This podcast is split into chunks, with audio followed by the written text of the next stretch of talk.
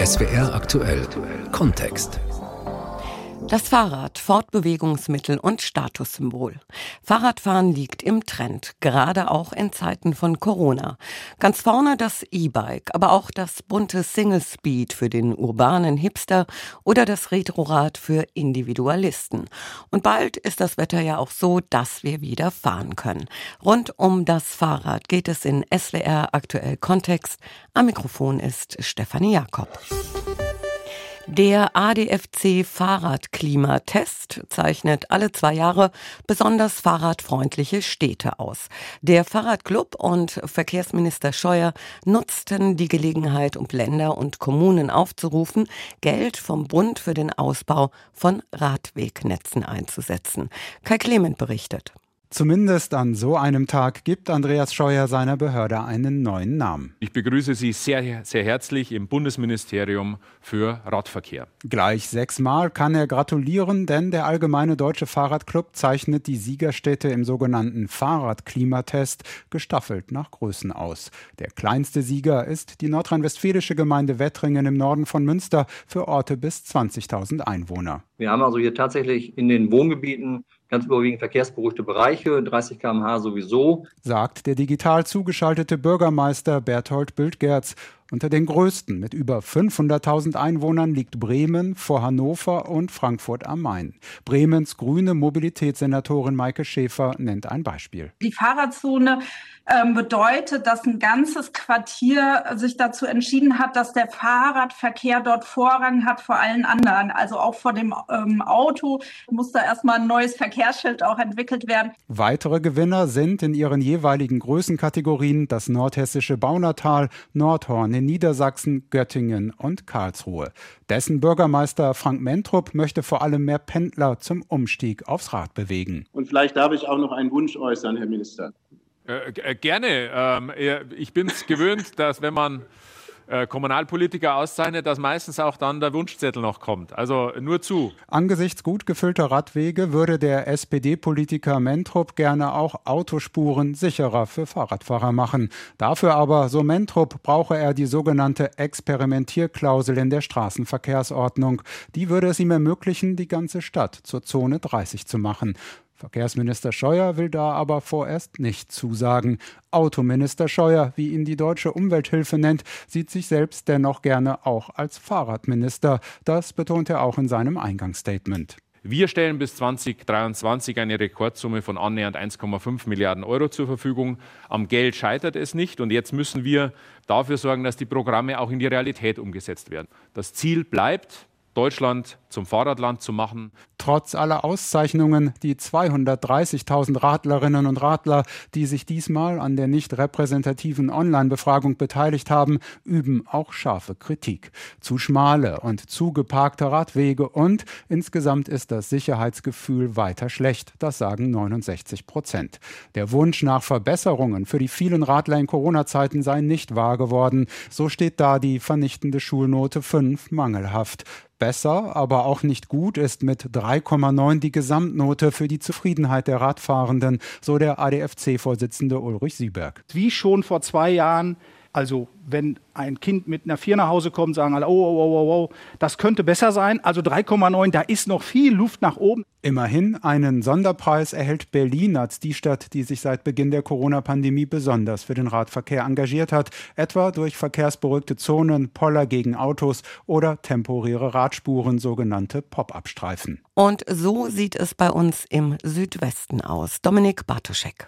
Musterschüler Baden-Württemberg, Abstiegskandidat Rheinland-Pfalz. Aus Sicht von Radlern liegen Welten zwischen den beiden Bundesländern. Baden-Württemberg glänzt reihenweise mit Podiumsplatzierungen. Allen voran Karlsruhe. Die Stadt bekommt unter allen Städten Deutschlands mit mehr als hunderttausend Einwohnern die Bestnote, darf sich also fahrradfreundlichste Großstadt Deutschlands nennen. Nur kurz dahinter auf Rang drei mit Freiburg, schon die nächste Stadt aus dem Land. Auch andere Städte können punkten, jeweils im Vergleich zu anderen Orten mit Vergleich Gleichbare Einwohnerzahl, Heidelberg und Konstanz jeweils auf Platz drei. Böblingen verbessert seine Note im Vergleich zum vorherigen Test und wird deshalb als sogenannter Aufholer ausgezeichnet. Und in Stuttgart erkennen die Umfrageteilnehmer immerhin, Zitat, handfeste Signale für mehr Fahrradfreundlichkeit. Da lässt es sich aus Landessicht verschmerzen, dass es Pforzheim in die Top fünf der fahrradunfreundlichsten Großstädte Deutschlands geschafft hat, wo sich mit Koblenz auch eine Stadt aus Rheinland-Pfalz prominent wiederfindet. Und das ist ziemlich symptomatisch, denn die rheinland-pfälzischen Orte landen fast durchgehend in den unteren Regionen der Ranglisten, bestenfalls im Mittelfeld. Mainz in seiner Größenklasse auf Platz zehn, Ludwigshafen Platz sechsundzwanzig, Trier Rang neunundzwanzig und das im vorherigen Fahrradklimatest hoch bewertete Ingelheim im Kreis Mainz-Bingen, durchgereicht vom zweiten auf den neunten Platz. Kleiner Lichtblick, Landau in der Pfalz wird als Aufholer ausgezeichnet, trotz ziemlich mäßigem Platz fünfundsiebzig. Doch ganz abgesehen von Städtewettbewerb und Ranglisten, alle Radfahrer bundesweit eint eine ziemliche Unzufriedenheit mit ihrer Situation. Über zwei Drittel sagen in der Umfrage, ich fühle mich im Stadtverkehr nicht sicher. Acht von zehn Teilnehmern sagen, Fahrradwege in meinem Ort sind oft zu schmal. Und viele ärgern sich darüber, dass Autos Fahrradwege zuparken, ohne Konsequenzen befürchten zu müssen. Trotz der guten Noten für einzelne Städte, aus Sicht von Radfahrerinnen und Radfahrern gibt es also weiterhin viel Verbesserungspotenzial. S W R Aktuell Kontext. Den Winter über stand das Fahrrad oft etwas vernachlässigt herum. Bevor es aber jetzt in den nächsten Monaten wieder zum Dauereinsatz kommt, sollte man mal genauer hinsehen, ob das Rad noch fahrtauglich ist. David Kossmann ist Redakteur beim Pressedienst Fahrrad und meine Kollegin Alina Braun hat mit ihm gesprochen. Ihre erste Frage: Wie oft sollte ich mein Fahrrad prüfen und warten lassen?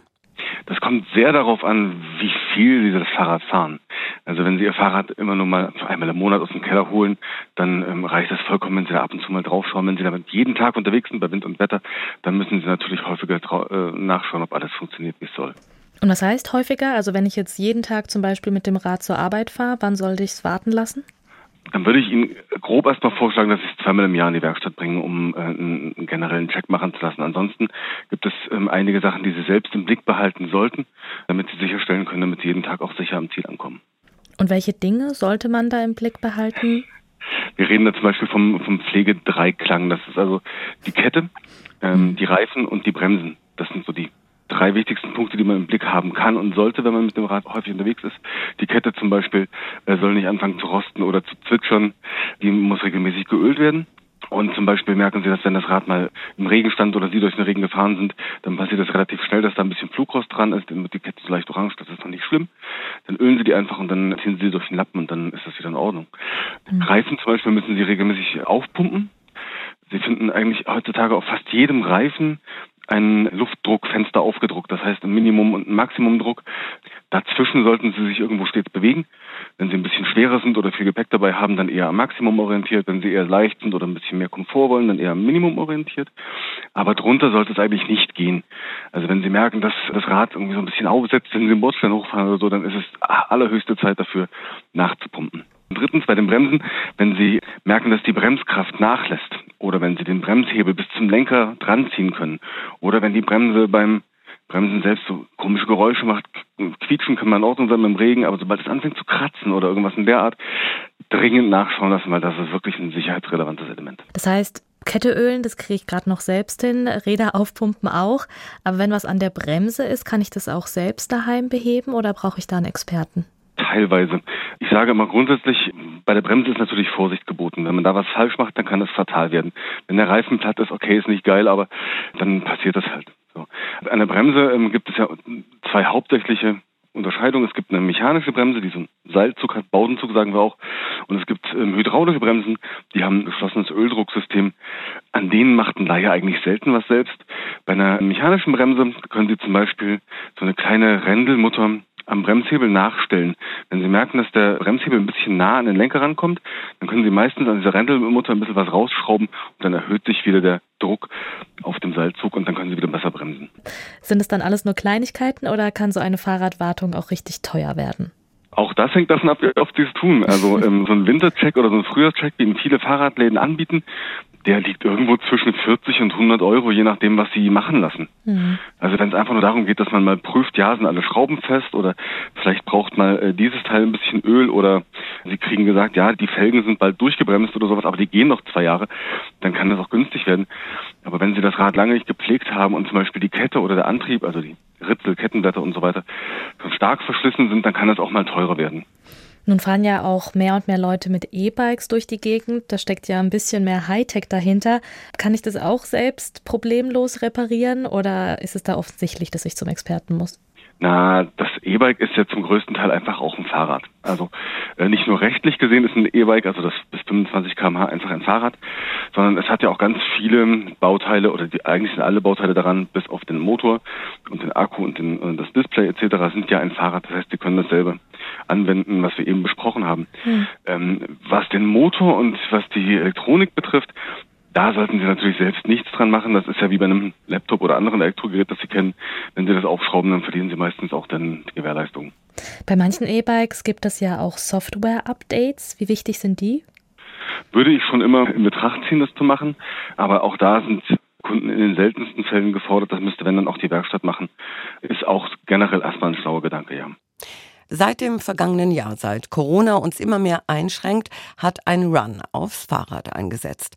Vor allem bei Elektrorädern ist die Nachfrage explodiert. Und inzwischen haben die Hersteller schon große Mühe, alle Kundenwünsche schnell zu erfüllen. Auch in Südhessen, beim E-Bike-Produzenten Riese und Müller. Raphael Stübig berichtet. In der Montagehalle im Mühltal werden momentan täglich etwa vierhundertfünfzig hochwertige Trekking-Touren oder auch Lasten-E-Bikes zusammengeschraubt. Hier bauen wir Kurbel, Kettenblatt und Cover.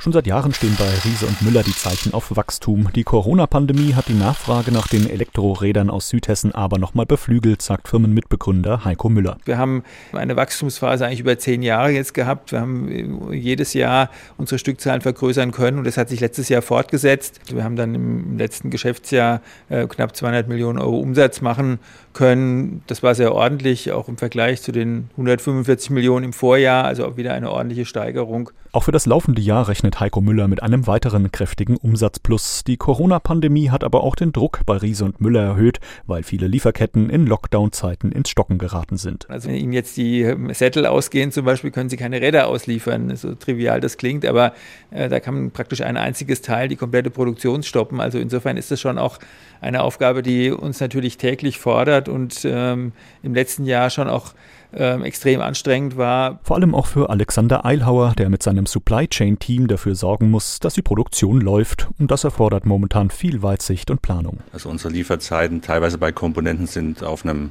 historischen Niveau. Wir haben teilweise Lieferzeiten bis zu fünfhundert Tagen, wo wir im Voraus bestellen müssen, dass wir die Artikel bei uns haben, aber schon äh, wo die Krise ganz am Anfangszeitpunkt war, äh, in Asien noch oder in China, haben wir uns mit dem Thema intensiv beschäftigt, was wir machen müssen, um einfach die Situation dann abdecken zu können. Einen Lieferengpass hat es bei Riese und Müller trotz der weltweiten Knappheit bei vielen Radbauteilen daher noch nicht gegeben, aber das interne Ziel von fünf Wochen Lieferzeit wird momentan nicht erreicht. Wir sind bei unseren Volumenmodellen aktuell etwas darüber, bei sieben Wochen, was immer noch ein sehr guter Wert ist, bei anderen Modellen bei knapp fünfzehn Wochen. Das ist aber eine Lieferzeit, mit der man jetzt einfach rechnen muss, weil wir einfach sehr hoch ausgelastet sind, auch in der Produktion. Die auch teurer geworden ist, ebenfalls eine Folge der Corona-Pandemie, weil auch Vorlieferanten ihre Preise wegen knapper Rohstoffe erhöht haben und auch die Frachtkosten gestiegen sind. Nochmal Geschäftsführer Heiko Müller. Gerade natürlich die Frachten aus Asien, äh, da haben wir teilweise ähm, Containerpreise, die um Faktor sechs bis zehn nach oben gegangen sind. Also wirkliche völlige Preisexplosion ähm, und ähm, auch Auch Luftfrachten. Die normalen Passagiermaschinen haben auch immer viel Fracht mitgenommen. Das ist jetzt quasi alles ausgefallen. Was zur Folge hat, dass Riese und Müller jetzt zum März die Preise für seine E-Bikes und Lastenräder auch erhöhen musste, um durchschnittlich sechs Prozent. Aber die Kunden sind ähm, natürlich immer noch bereit, für ein ähm, gutes Produkt auch einen entsprechenden Preis zu bezahlen. Und ähm, ich würde sagen, der Fahrradmarkt jetzt mal insgesamt ist da auch immer noch im Rahmen. Also man kann jetzt nicht davon sprechen, dass, ähm, dass da praktisch irreale Preise irgendwo aufgerufen werden. Also die Situation haben wir sicherlich nicht. Und das Potenzial am E-Bike-Markt sieht Heiko Müller auch noch lange nicht erschöpft. Deshalb wächst auch Riese und Müller in Mühltal weiter. Aktuell entsteht ein zusätzliches Gebäude für Entwicklung und Produktion. Und wir haben auch noch weitere Expansionspläne sozusagen in der Schublade. Also unser Anliegen ist, ist es, die Nachfrage, die am Markt entsteht, auch zu bedienen. Und insofern stellen wir uns auch der Verantwortung und der Aufgabe, die sich hier bietet. S W R Aktuell Kontext. Und jetzt hören wir mal, wie sieht es aus in Kenia? Welchen Stellenwert hat das Fahrradfahren in Kenia, Ante Diekans? Auf Kenias Straßen gibt es kaum Verkehrsregeln, zumindest werden die nicht eingehalten. Aber es gibt eine ganz klare Rangfolge. Busse, Autos, Motorräder und dann kommen irgendwann weit abgeschlagen mal Fahrradfahrer und auch noch Fußgänger. Es gibt hier kaum Radwege und darum ist Fahrradfahren vor allem in der Hauptstadt Nairobi echt lebensgefährlich. Immer wieder kommt es hier zu tödlichen Unfällen. Das mag allerdings auch daran liegen, dass manche Radfahrer kein Risiko scheuen. Sie fahren abends ohne Licht mit dem Rad über Autobahnen oder rasen ohne richtige Bremsen steile Straßen runter. Und welche Fahrräder fahren die Kenianerinnen und Kenianer? Hier gibt es ein ganz besonderes Modell, die sogenannten Black Mambas. Das sind absolut stabile Räder, die vor allem auf dem Lande unterwegs sind, richtig schwer und durch nichts kaputt zu kriegen. Das Wichtigste bei denen sind die großen Gepäckträger. Darauf wird schon mal ein komplettes Sofa festgeschnallt. So hat der Fahrer dann auch gleich einen Abstandhalter, weil er die ganze Straße einnimmt.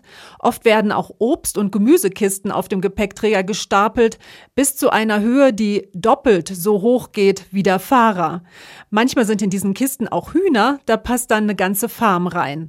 Das sind schon recht abenteuerliche und oft auch halsbrecherische Transporte. Und wer so ein Rad fährt, der braucht richtig Muskelkraft, um vom Fleck zu kommen. Das Fahrrad, Fortbewegungsmittel und Statussymbol. Das war S W R Aktuell Kontext. Am Mikrofon war Stefanie Jakob.